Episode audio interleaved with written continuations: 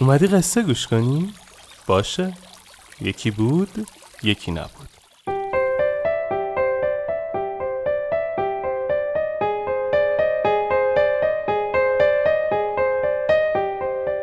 وقتتون بخیر.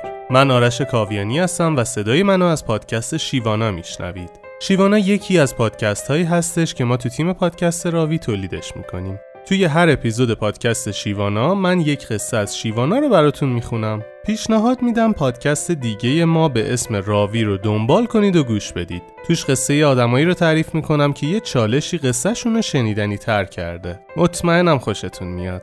اسپانسر شیوانا چارای کامپیوتره. اگه اهل کامپیوتر هستید پیشنهاد میدم به کانال یوتیوب چارای کامپیوتر سر بزنید و از دوره ها و ویدیوهای آموزشی رایگان چارای کامپیوتر استفاده کنید. راستی شیوانا رو من با کمک شنونده های راوی می‌سازم و تدوین این اپیزود با سعیده شیرانی عزیز بوده. بریم که قصه رو تعریف کنیم.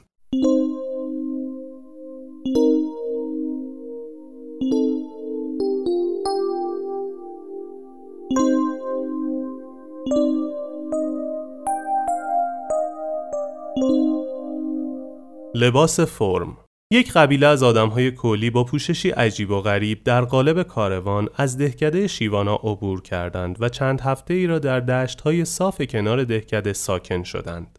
جوانان این قبیله بیغید و گستاخ بودند و لباسهای خود را به شکلی خاص به تن می کردند. لباسهایی با رنگهای عجیب و غریب می پوشیدند و تنابی را چند باره گره می زدند و مانند گردن بند به گردن می آویختند و به شوخی تناب گردن هم را می گرفتند و در معابر دهکده راه می رفتند. روزی شیوانا یکی از شاگردانش را دید که به گردن خود چنین تنابی آویزان کرده و با افتخار جلوی بقیه شاگردان راه می رود و در عین حال خود را بی تفاوت نشان می دهد.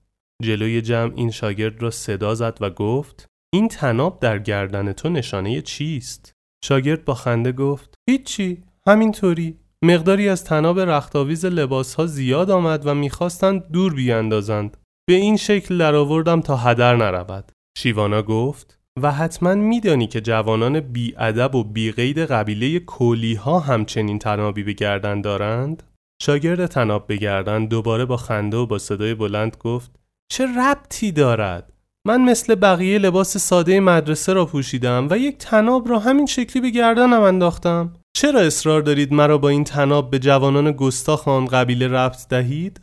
از شما به عنوان یک استاد خردمند این حرفا بعید است. شیوانا با تبسم گفت هر گروهی که دور هم جمع می شوند شبیه یک سپاهند.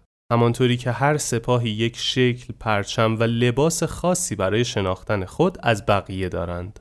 هر گروه از انسانهایی که به خاطر وجوه مشترکی دور هم جمع می شوند برای خود لباسها، نمادها و علائمی مخصوص دارند تا بتوانند به سرعت همگروهی های خود را شناسایی کنند. تو باید تکلیف خود را مشخص کنی. اگر جزو سپاه مدرسه هستی، چرا لباس سپاه قبیله کولی ها را به تن کرده ای؟ چرا به جای تناب گرهدار به این شکل خاص که ریسمان بردگی را تدایی می کند یک سینی را از وسط سوراخ نکرده ای و به گردن خود آویزان ننموده ای؟ تو می‌گویی این تناب را نباید به معنای خاصی گرفت اما تو می توانی به جای تناب کفشهایت را با نخ ببندی و از گردنت آویزان کنی و یا یک حلقه فلفل قرمز را به شکل تاج بالای سرت بگذاری اگر جزو سپاه مدرسه هستی پس لباسی بپوش که وقتی بیرون راه می روی در شاگرد مدرسه بودن تو شک نشود. اگر هم جزو سپاهی دیگر هستی از این مدرسه بیرون برو و به سپاه خودت بپیوند. به تو هم پیشنهاد می‌کنم که با این لباس ساده نزد جوانهای آن قبیله نرو. آنها هم از تو می‌پرسند اگر جزو ما هستی چرا لباسهایت رنگ و وارنگ و کلیوار نیست؟ و تو آن موقع هم مثل الان جوابی برای این سوال نداری. فراموش نکن که هر سپاهی برای خودش لباس و علائم شناسایی خاص خود را دارد و هر کدام از این لباس ها و علائم برای خود معنایی خاص دارد و پیامی مشخص را بیان می کند. پیامی که تنابی گره خورده یا آویزان گردن نشان می دهد پیامی نیست که بقیه انتظار دارند از شاگردان مدرسه شیوانا شنیده شود.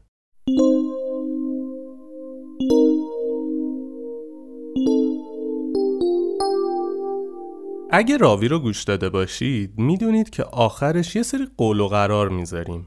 تو شیوانا یه مقدار داستان فرق می‌کنه.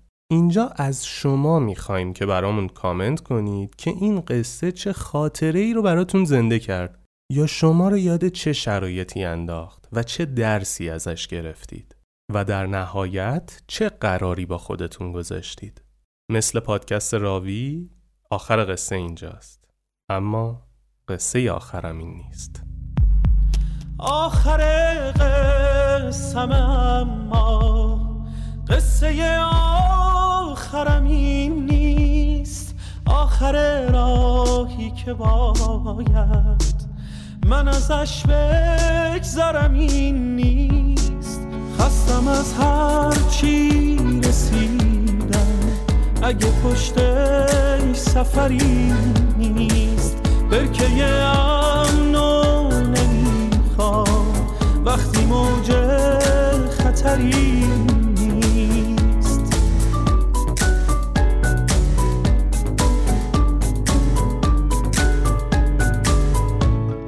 آرزوهامو برای خاطراتم دوره کردم. کجای خاطره باید؟ پی آرزوم بگردم. خستم از هر چی رسیدم. اگه پشتش سفری نیست برکه امنو نمی‌خوام. وقتی موج خطری